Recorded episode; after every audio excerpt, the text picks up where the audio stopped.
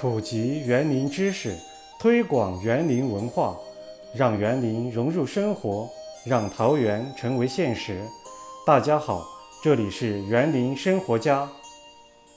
今天为您播讲挺有意思的中国古典园林史第四讲：皇权的炫耀场——隋唐园林。时代背景：有钱就是这么任性。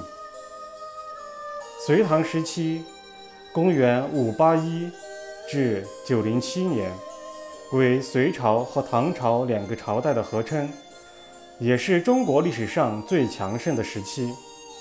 隋唐时期是我国封建社会高度发展的时期，地主小农经济发达，政治稳定，国力强盛，文化开放，佛教和道教获得长足发展。文化艺术呈现出流光溢彩、群星璀璨的局面，使得中国古典园林进入风华正茂的全盛期，各种类型的园林得以发展兴盛。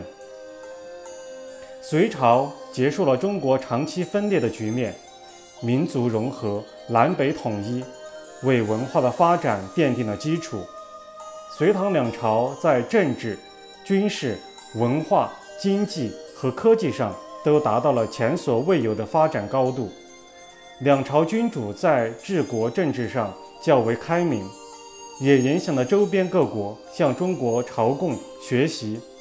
这一时期，皇家园林的皇家气派已经完全形成，在隋唐三大类型园林中的地位，比魏晋南北朝时期更为重要。隋文帝。隋炀帝大力支持佛教的传播，营造了大量的佛寺。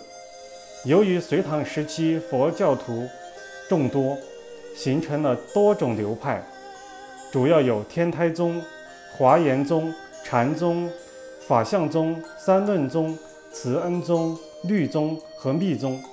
其中，禅宗创立于北魏时期，在唐朝分为南北两大支派。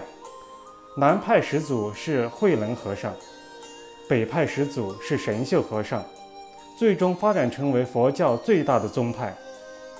唐朝建立以后，唐高祖李渊自称为道教始祖李耳的后代，积极扶扶持道教，通过神权巩固自己的统治。武则天时期控制道教的传播，唐玄宗时期又大力发展道教。天宝年间，各地新建了大量的玄元皇帝庙，道观多达一千九百多所，道士近万人。借助统治者的推动，寺观园林获得长足发展，从而促进了风景名胜区的普遍开发。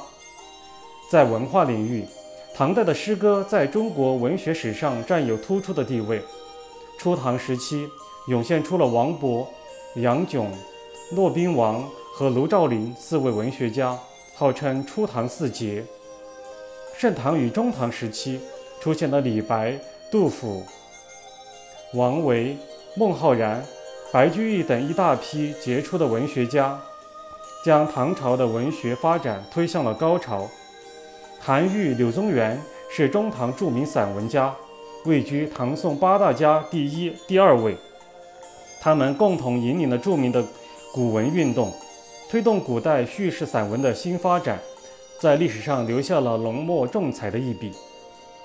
隋唐时期，山水画图式确立下来，表明对自然山水风景的审美水平大幅提高。隋代帝王喜爱大兴土木，隋唐皇室在风景地带营造了很多宫苑，因此这一时期出现了不少擅长描绘宫苑台榭和园林风景的画家，比较典型的。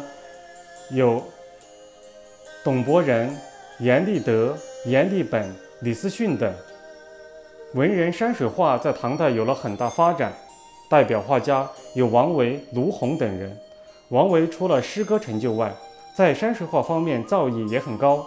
王维代表作有《望川图》《溪雪图》和《江山雪霁图》等，内容多以他的田园、山庄、自然山水景观为主。气韵流畅，笔墨细腻，格调清雅，富有禅意。因此王维被誉为南派山水画鼻祖。中国古代的文人士子终身纠结的一个选择就是入仕做官还是终老山林，是达则兼济天下，还是退而独善其身。